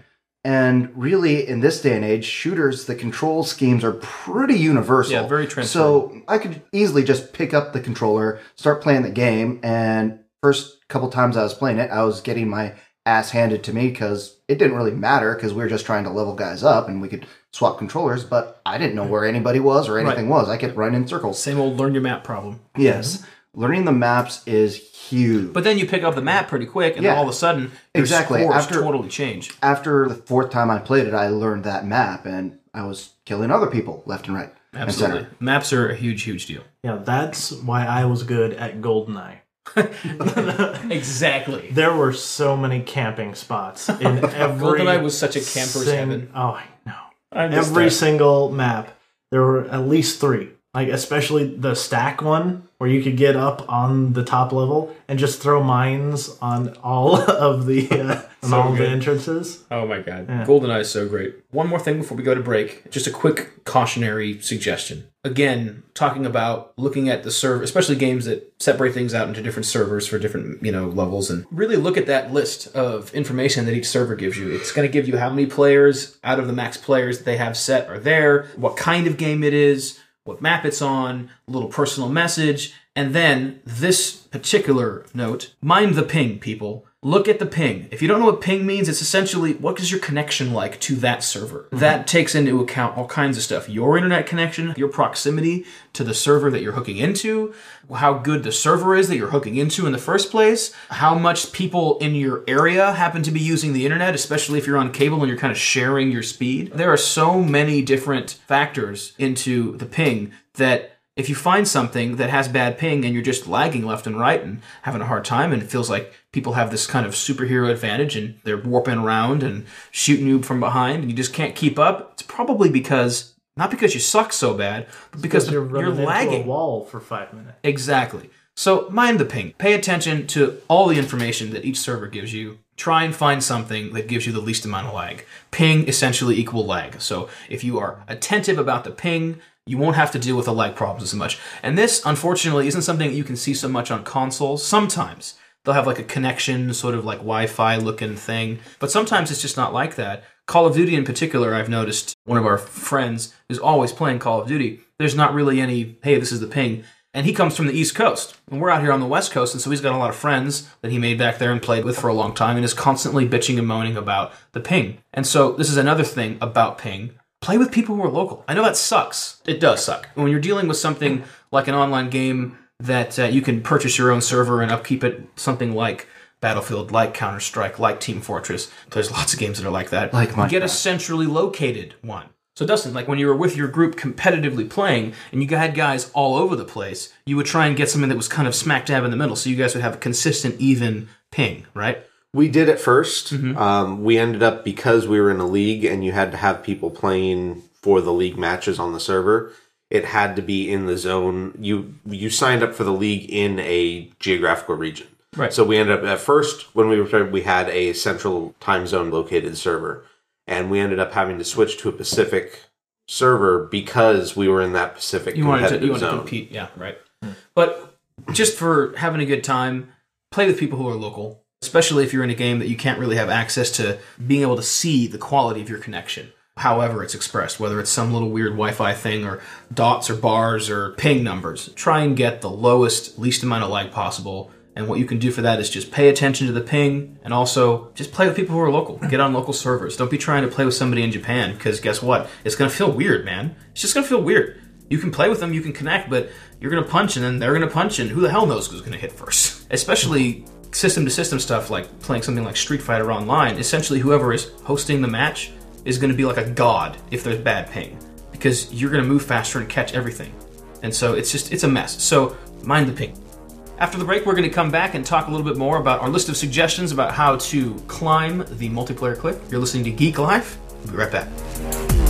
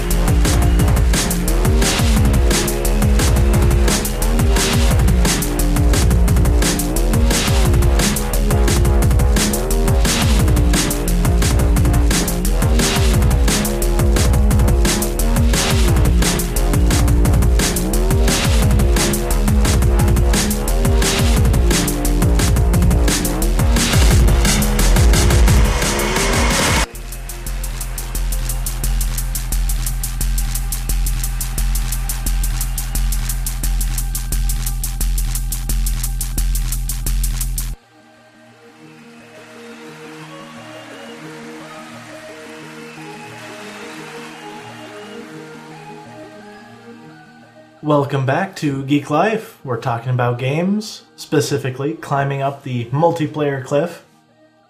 So, one thing makes a lot of sense co op before you PvP. Good idea. You know, this is a great way to learn your maps. This is a great way to learn the game mechanics. It's a great way to get comfortable in playing with other people online. Absolutely. Yeah, because if you kind of have the anxiety of playing with a bunch of people you don't know and how well you work together, games like the Gears of War series where they have those horde modes or zombies in Call of Duty games or I forget what it's called in the Halo games, but it's basically just wave after wave of guys coming at you and you as a team have to defend yourself. There's no real head to head kind of things going on there. You kind of get a feel for how players play the game. You get to know some of the people online. Right. Well, if multiplayer is a struggle for you, it's probably likely that not multiplayer isn't, right? I mean, if you're a gamer and not multiplayer, the less clunky way to say that is PvE, which is player versus environment or player Yes. versus NPC sort of thing, right? And essentially, co op is player and player versus environment. Mm-hmm. right? And so you don't actually have to deal with a dynamic opponent that's not a computer program of AI or in some capacity. You don't have to deal with real people. You don't have to deal mm-hmm. with ping for the most part. You get to, I mean, with your enemies anyway. You can actually just play with another person. And you can bridge that gap. It's like a nice sort of baby step in the direction of really full PvP multiplayer. It's just a good way to get comfortable with what you're playing. I dare say it is a much more enjoyable way to get to know the game mechanics than just playing the single player. Yeah. Because there are games that offer all three single player, co op, and then multiplayer PvP. Single player, a lot of the time, is okay, but it seems to be kind of glossed over. Anytime that a game is really all about its multiplayer, the co op is even typically a whole lot more fun than the single player. Yeah, there are plenty of games where single player is just basically a tutorial, so you learn the mechanics to play Right. And, multiplayer and, you know, and you're done in like eight hours, six hours, something like that. or less. Right. Another good way to get up that cliff is to observe achievements. A lot of games, especially on the PC, the MMOs on the PC, will have a laundry list of achievements. I remember Ever growing list. Yeah, I remember playing Champions and they had well over 200. Now, no, I was up to 200 They had. and there were about 500. oh, okay. So, yeah, from discovering hidden places on the map to killing a certain amount of enemies in a certain amount of time, you get experience points for this. It helps you level up. It's, It also gives you like a window into the game designer's plan of to how to play. exactly. Because sometimes games have so much flexibility and are so open ended, especially something like an MMO. I mean, shit, you could spend 10 hours crafting something, or 10 hours fighting other people, or 10 hours exploring, or 10 hours mining, or what. I mean, there's so much you could possibly be doing that sometimes you can get kind of lost in it all. And achievements are a really, really kind of razor's edge way to cut through all the, well, I don't know what I'm kind of uh, sort of business and get right down to this is one of the things that we think you should be spending your time doing. Exactly. Yeah, and even the console games will have that with the action games. There are a lot of them, or sports games, there will be achievements of doing various things online. It'll it's it'll just- raise it'll like elevate your ability Yeah. quite a bit if you aim to get achievements. Mm-hmm. And a lot of them are even designed to teach you how to do specific Exactly, things. exactly. Exactly. For the longest time, I thought achievements were ridiculous, and the only game that I ever cared about achievements with was the first, or I guess just the entire Uncharted series, because mm-hmm. you would essentially get kind of like got the little electronic trinkets. bucks, and then you could spend the bucks on unlocking stuff or whatever. Mm-hmm. And I always thought I wanted to do something, but the thing is, is that yes, it is sort of just another e penis challenge, you know. But what it really does is it stimulates new and interesting ways to try and master the game, and it mm-hmm. also will tell you how the programmers desire for you to play. And I'm a complete OCD player. if there are achievements, I have to unlock all of them. Little, a little bit of a completionist. A little bit. Bethesda games are a little daunting for you. You have to set aside a month. You're like, all right, yeah, I have to set aside some time. but uh, yeah, I I go after all those achievements, all those challenges, not just the Steam ones, but the ones that are actually in game, which are a lot more. so many, so many. Uh, another important thing is adjusting the controls. For me, I like in shooters especially to actually turn the sensitivity down. Technically, if you can control accurately with the higher sensitivity, you can be better. But I've just always found that I'd rather rely on my reflexes being quick and have a little bit more precision control mm-hmm. but get it to how you feel comfortable. Some games you come in and it's really high sensitivity and you have to turn it down. Some you come in and it starts out way too low. But get it to where you're comfortable with it and it'll make a big difference in how you play. Even more than just the sensitivity, change the controls. A lot of the time, there's Oh, yeah. maybe different control schemes. Sometimes it's even down to customizing what each button does. And don't be afraid to go in there and be like, okay, yeah, yeah, sure, sure, sure. This is how it is, but this is how I want it. I don't know what we were playing day. The new Halo, Halo 4. The control scheme in Halo 4 predates some of the control schemes that are more popular now, with zooming being one of the shoulder buttons instead Yes. of a click, and it's just different. The control scheme was different, but it in some ways sort of predates what we expect to be as the norm now. But I'm I just kept simply throwing grenades instead of zooming in. I- I'm simply more comfortable with what's more common now because I'm just doing it mm-hmm. more. And so instead of going back and be like, oh, the good old days, I remember how Halo used to play, I'm going to do it that way. No, because I kept throwing grenades when I wanted to zoom in and I kept squatting when I wanted to melee or something. It just wasn't working. And it was a simple issue of start, controls, switch. Oh, great. Now I'm not dying constantly. Now I'm not wasting all my grenades and blowing my friends up. It's just a huge thing. You just customize the controls. There's nothing wrong with that. Yeah, and for me, I know a couple people in this podcast know about this, but I've actually had some medical complications and some nerve damage. So my fine motor skills in my hands aren't really up to par. So playing a lot of shooters is actually kind of difficult for me. So I actually have to turn the sensitivity pretty far down. And I know it like frustrates some of my friends when they're playing on my account and they're like, "What the?" I You press left, and like two minutes later, you Yeah. turn 50 degrees. It's like- Exactly. yeah, but like for me, that's the only way I can really play. Otherwise, I'm gonna be shooting like a spastic person, and it's just not T Rex pretty. arms situation. Yeah, Yeah, yeah it's it's that's, really that's really the reason I'm utter crap at at shooter games anymore, especially on consoles, because the sensitivity is always set so high, and I can't do the twitch reflex like that. It mm-hmm. just does not click in my brain. But there's there is a certain amount of you just got to get used to it and make it work with mm-hmm. these games. There's a skill for a lot of these games, but there is definitely a lot that can be done to lubricate the process of getting better. And instead of just banging your head against a wall trying to make a control scheme work for you that really isn't right for you. Yeah. Now, segueing into our next thing, practice, practice, practice. Yeah. Practice, people. If you want to play a multiplayer game, this is a time investment. Even if it's just deathmatch, running around shooting at people, restart, deathmatch, running around shooting at people, restart, new map, rinse, repeat. It's a skill. You got to build it. It's not press the big red button to win. It's not be led by the hand and all these obnoxious on-screen tutorial, stupid Nintendo Wii bullshit. It's mm-hmm. not like that. You want to play a multiplayer game, you're going to be dealing with people who are good at it, that are mm-hmm. building skill, and you have to build skill to be able to tap into that community and really mm-hmm. enjoy all that the games have to offer. Yeah, and like, you know, I realize it's frustrating when you're playing a PC game and you're playing the single player mission and you're pretty much just owning the game like a god. Well, because you have it on casual and you have the god mode on. and then you play on multiplayer, and you're like, they're killing me left and right and not used to dying. But yeah, you just gotta practice. You gotta know the way of the game. Those people that are killing you over and over, they don't know some sort of secret. They have just played it more. Yes. It's as simple as that. Now, there is a certain amount of cheating that goes on in the online multiplayer games. It is an unfortunate but just true reality. And a good way to know when someone's cheating is when when it feels like they can see through walls. They probably can. Yeah. There's a certain amount of wow, their bullets are doing more damage. It's they're aiming better than you, dude. Wow, this guy snuck up on me. He knows the map better than you, dude. Wow, these guys converged on my point and took me down and took it over. They have good team mechanics. They have good teamwork. They have a plan, strategy. But if you're just walking around a corner and sneaking and being really good, and, and the moment you step through a doorway, well, bam, right in the head. That's they're cheating. They're hacking. Mm-hmm. Yeah, I actually had kind of a big revelation in this subject when I got I was lucky enough when playing Counter Strike Source to go to a LAN tournament where I got to play against players from two of the This was biggest out of state, right? Yeah, it was in Washington D.C. And I got to play. If you if you're with Counter Strike teams at all, the, these guys are big names. best.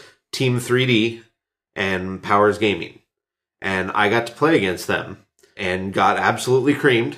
But what it made me realize is when we came from playing the online league And we'd go up against these people that it just felt like they were just ungodly shots and like the reaction time, just their perception of where we were. It felt like, wow, these guys must be amazing to have guessed that or to have been that quick. Well, when we played against these, these really, really good teams, these are the best guys in the world at this game it made us realize we weren't getting outshot. We weren't getting their, you know, faster reaction. They were human reaction speed, things like that. How they kicked our asses was with teamwork and coordination and playing smarter. So going back to playing online after playing against the best in the world at this and realizing that these guys that are at our level and these guys are way tougher than this pro team that we played against. Like pro as in making money with it. This is what they do. Yeah. Team 3D goes around to what they called the CPL tournaments, which were, if I remember correctly, like $500,000 prizes.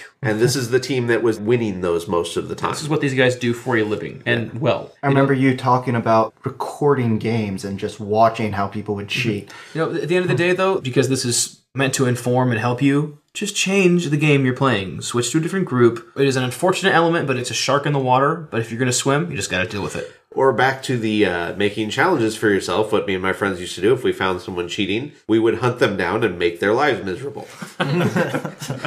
where we would join their team and just kill them over and over and over so we knew where they were. And we would basically, ru- they were ruining everybody else's time. We would ruin their time. Ah, now this next one, this one rings home for me. Dustin and I, our roommate, the Phantom of PM, the silent contributor. Uh, occasionally waving comments to us. in The Morse bodyguard code. of the TVs at our releases. Yes. He plays Call of Duty like it's going out of style. Now he plays a lot of different games. He's a very, very skillful gamer and a great, great guy and a very close friend. But man, does this guy play Call of Duty, and man, does he play well. But I, it's been a unique window into the Call of Duty world because Call of Duty was never something that Dustin and I were ever really seriously into. I mean, as you can tell from the games that we're talking about, multiplayer wise, the games that we've had the most experience about, and that I personally have the most experience about, whether personally or by proxy, just watching Dustin, is the online sort of first person shooters that are more team based and not single player run around shoot it stuff sort of thing. Call of Duty, there's a lot of teamwork that could be had, but the most popular thing is team deathmatch. And by team, it's not being a squad and work together, it's this team versus that team, and you just kind of spread out and blow each other up. Right? I mean, that seems to be the most Highest popular points way. at the end of time wins. Right, and I don't mean to talk out of my ass and make things up. This is something that I've observed. Maybe I'm wrong, maybe this isn't the truth, but it seems to be a very different culture that has popped up around Call of Duty and games like it in comparison to something like Battlefield or something like Counter Strike or Team Fortress Classic, which I'm just kind of naming off the, the top ones off the top. Or, or I was going to say Left 4 Dead, but that's really pretty much exclusively co op. They have the versus mode, but it's very strange. Rank, mag, killzone. Right. Anyway, so I guess what I'm trying to say is don't obsess over statistics. The PM Phantom is one of the finest Call of Duty players I've ever seen in my entire life. The kill streaks that he can make are downright scary. In a game where you can blow on someone's toe and they die, you know, and it's just amazing to watch watch him do his thing. But I've never seen someone be so incredibly angry about numbers on a screen. Hmm. You get into a game and you have bad ping and it's just outside of your control and it's not that you're doing bad it's not a commentary on how good you are it's just you're in a situation that's bad or you're in a situation where your your entire team is just blowing and you have to try and carry them. And you have a good score better score than them but your team's dying all that. But the thing is is that those sort of situations they start to mess with your statistics. Hmm. They start to mess with your kill death ratio or your kd as And they then say. they start to mess with your head. Exactly. there's there's a lot of almost like racial profiling, except it's like gamer profiling essentially, where hmm. somebody pops into a group with you, you look at their statistics, and they're like, "Well, uh, I don't want to play with these guys," Psh, and try and refresh and get into, a- especially when you're doing pickup groups and you don't know people. You're looking at their statistics to get a candid look at how good they are and whether or not you want to play with them. The problem is, is that pretty soon games like that statistics become a huge deal and it becomes a point of struggle and frustration and just makes you furious sometimes and it's unfortunate and it is kind of a necessary part of it so that you can get a, a candid look at the people that you're jumping into a pickup game with to know whether or not you want to play with them. But at the same time god you just you can't let it drive you crazy like that. And it does. It drives people freaking crazy. Whenever a game has statistics and statistics are an important part of the community people go crazy about statistics. And it's like man sometimes it's outside of your control. It's not a commentary on how good you're doing. It's not a commentary about your worth or skill. It's just you got you got screwed. You're in a shitty situation the problem is it's like you get a mark on your like a, a bad mark and it just follows you and it, it's it's ugly and uh, It's that B minus you got on the report. Exactly, exactly. And the, and the fact is, is that uh, this is just unfortunately just another part of multiplayer gaming, kind of like cheaters. It just sucks, and you just got to deal with it. But you can't let it get to you. And I mean, there's really no other way to say it. It's not, you know, there. Here, here's a good way to think about it, so that it won't get to you. It's frustrating, and it is an important part of sizing people up that you don't know. But man, don't let it get to you. You mm. can't let it get to you. You just got to choose for it not to be a big deal. Yeah, I know that in Mass Effect 3, the multiplayer, I often play with a buddy of mine who plays as a class called a Vanguard. If you know anything about the multiplayer in Mass Effect 3, you know that it's pretty much one of those cover based games, you know, pop around a corner, Stop and shoot, pop. stop and pop. The Vanguard is the only character where if you play it right, you can just, oh, there's a bunch of people, warp in, just maul them all, kill them, warp out, find another group of enemies, warp in, kill them all. And his kill score will be ridiculous. Like, he'll have like a five times the amount of the second person. And where my thing is, is I just run in support, shoot a few things to assist and help people like get some aggro so that they can get out of the situation that they're in. So I am always way down below in the scores, but you know, because we're a team together, I never get booted. Uh, but if I ever do that with other people, chances are I'm going to get booted from the game, but I'd never let that bother me. I always kind of laugh when I am above the because you're in a four player squad. If I'm above third place, I'm like, ah, I'm playing with a bunch of sucky people. This is awesome.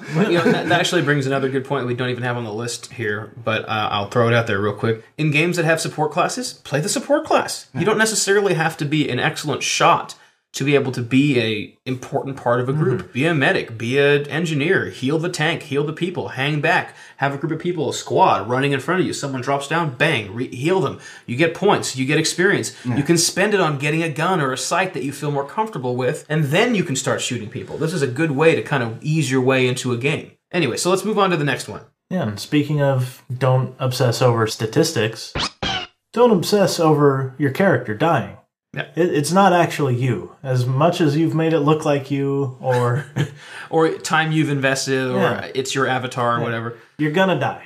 You- it's you- gonna happen, but you'll also respawn. don't let your self-worth as a gamer or your feelings about how good you are your skill don't let it get wrapped up with your character dying if your mm-hmm. character dies there's a lot of reasons that your character could die sometimes it's your fault sometimes it's not it doesn't really matter though. You got to get up and keep going. I mean the only game that that's frustrating in is counter-strike because you die and you got to wait for five damn minutes for you to play again. But that's that's really one of the most unique and interesting situations. And and for us mean ass hardcore gamers people that like games like dark souls and Demon's Souls and games that are just mean it kind of adds to the the high essentially when it's like the stakes are higher. Because then it's like oh shit oh shit oh shit if i die i have to wait for a long time and that's the worst thing in gaming I think that's one of the reasons why I have an easy time getting over that in a new game uh, of dying and doing everything like that is because my first online multiplayer experience was Rainbow Six, which is the same sort of style as Counter Strike, and then really Counter Strike is where it took off for me. And every time you die, you have to basically sit and wait. You're out for that the whole round. match because you only get one life yeah, And so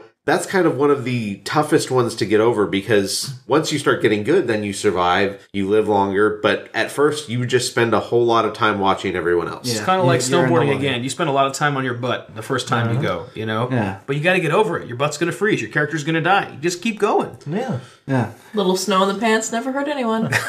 Yeah, you just have to know that when you're jumping into a new game, consider yourself like the first few hundred deaths. Yeah, what is Just- it they say for, for You are Dark Souls? fodder. Prepare to die. Yeah, exactly. Just be The prepared to die. Expect Yeah. it. Yeah, Expect you're fodder for a long time. Yeah. One great thing I've I've gotten into the habit of when I get trolled, you know, if I've started a new character, the same two guys will gang up on me over and over again. I'm just trying to do the damn mission, and they're sitting there waiting for noobs to come by, and they just jump in just to piss them off.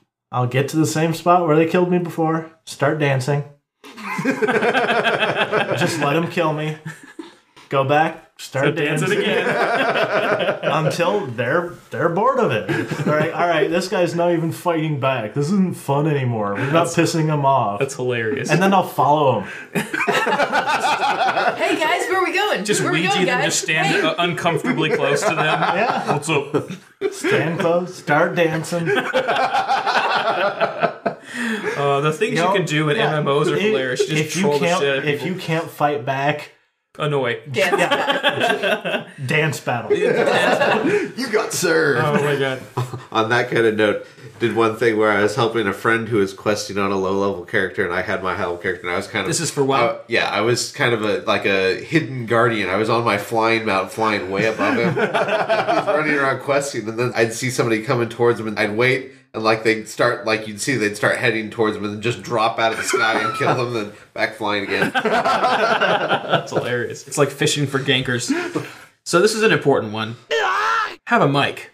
You got to be able to communicate, especially in these games that are more complicated that require any sort of teamwork. Dude, have a mic. Don't be a Henry. Don't be a yeah, exactly. The more you can communicate with somebody, the less frustrating it is to play. Absolutely. And on top of that, a unfortunate side effect of the importance of having a mic, you need to learn how to mute. Because there's gonna be that obnoxious little 12 year old who has talks with a lisp because he has too much freaking gear in his mouth, who's just a little piece of shit, and he's just gonna scream and yell and bitch and moan and cuss at you. Hmm. And you gotta learn how to select, press triangle, mute. Your whole world becomes just white, pure bliss as soon as you mute the douchebag. And there's gonna be a douchebag. and just mute him. That's it. It's as simple as that. People that are being auditory trolls, mute them. That's it. It's as simple as that.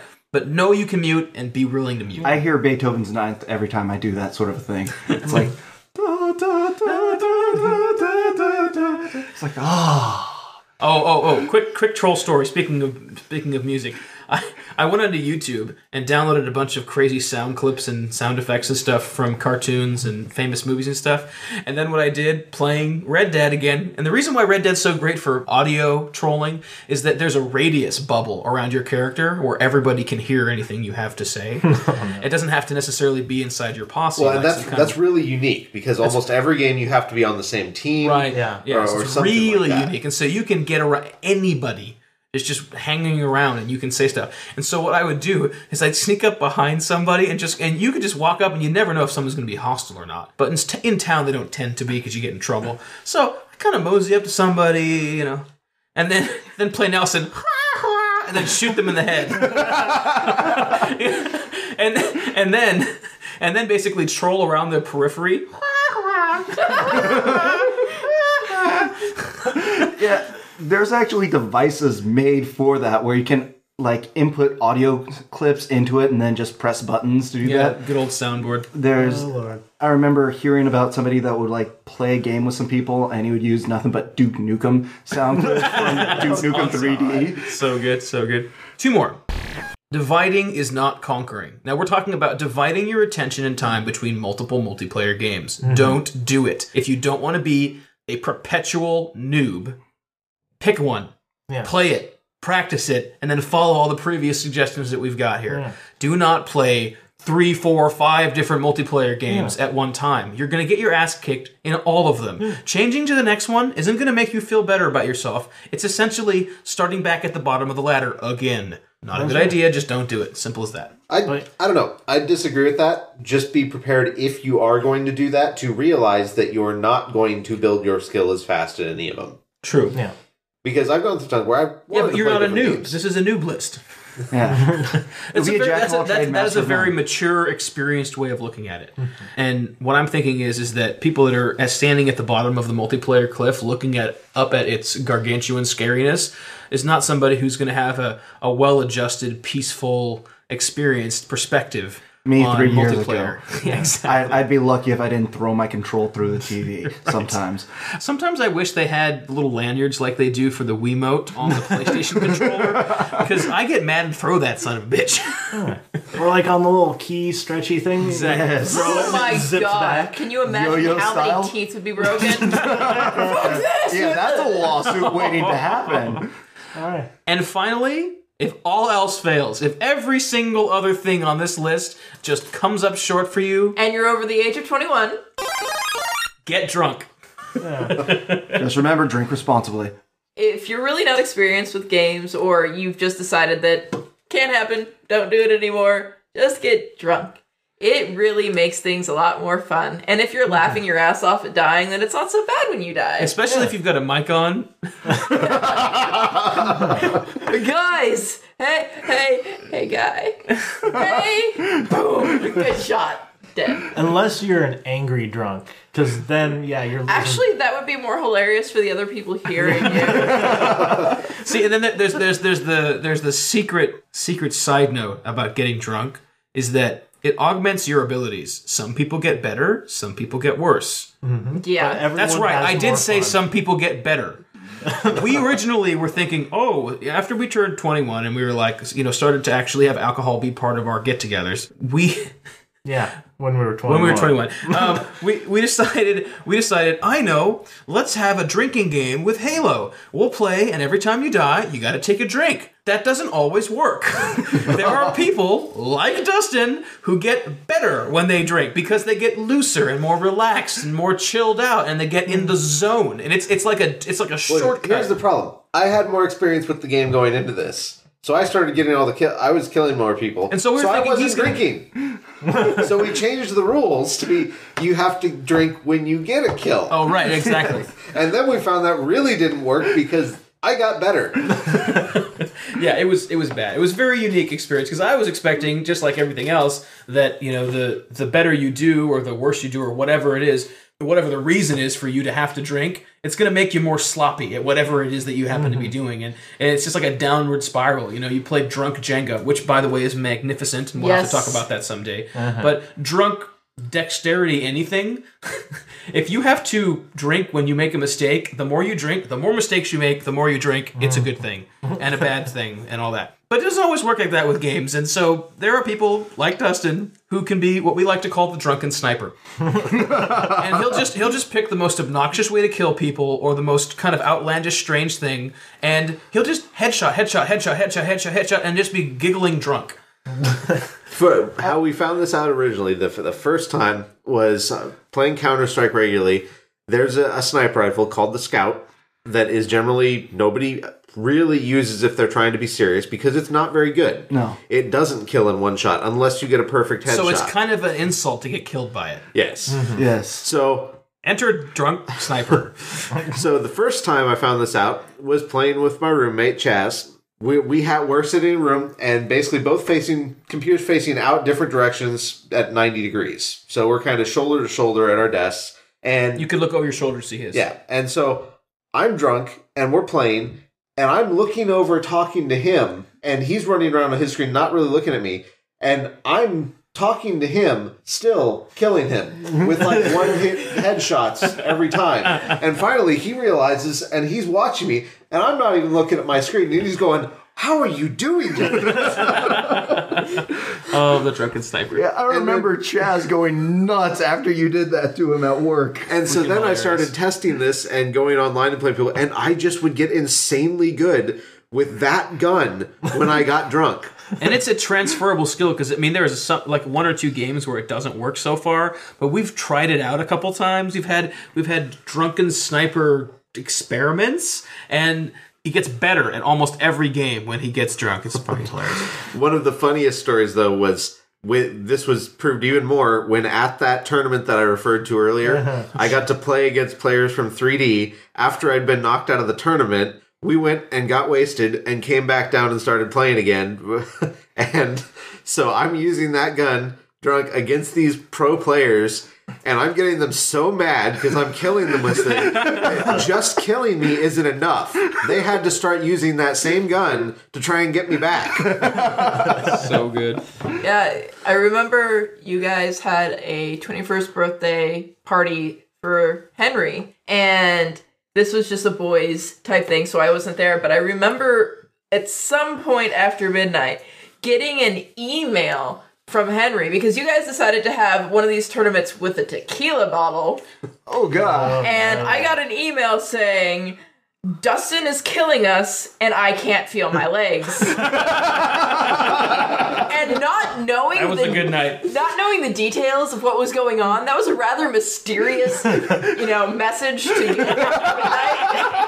Now, on the tequila, the note about the tequila bottle, he was the only one drinking tequila.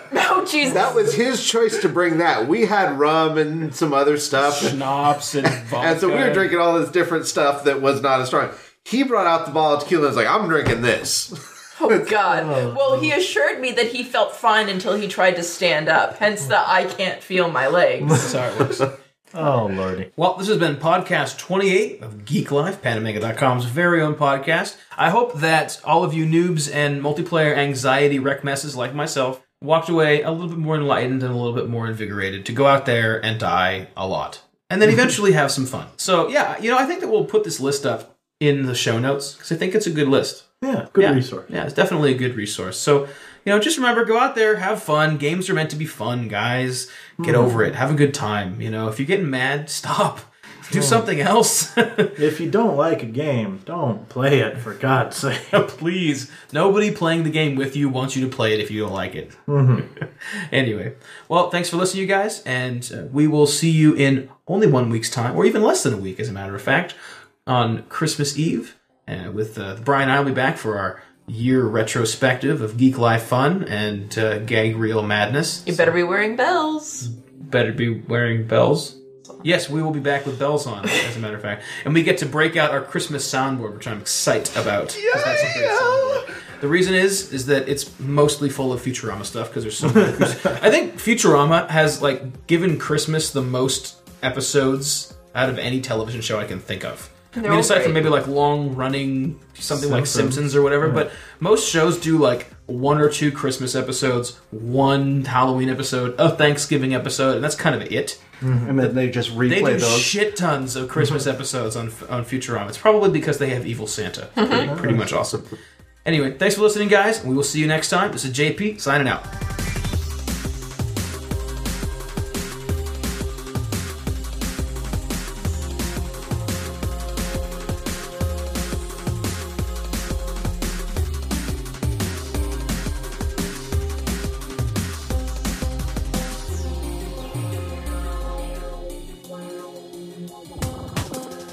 Thanks for listening to Geek Life.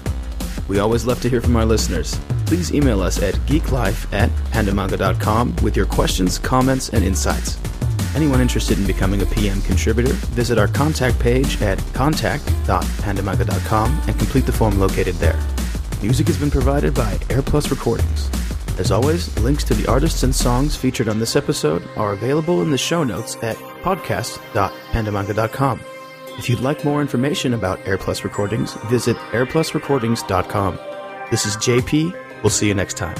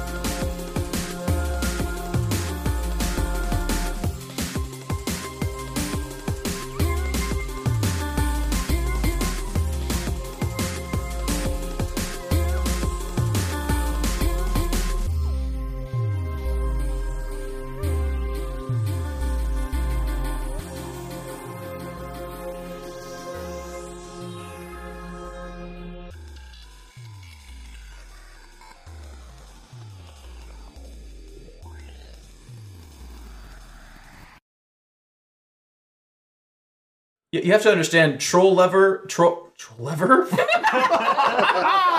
There's going to be a lot of stuff on the Troll lever? Christmas episode. That sounds like lever. a really late night Justin tattoo. no, no, okay.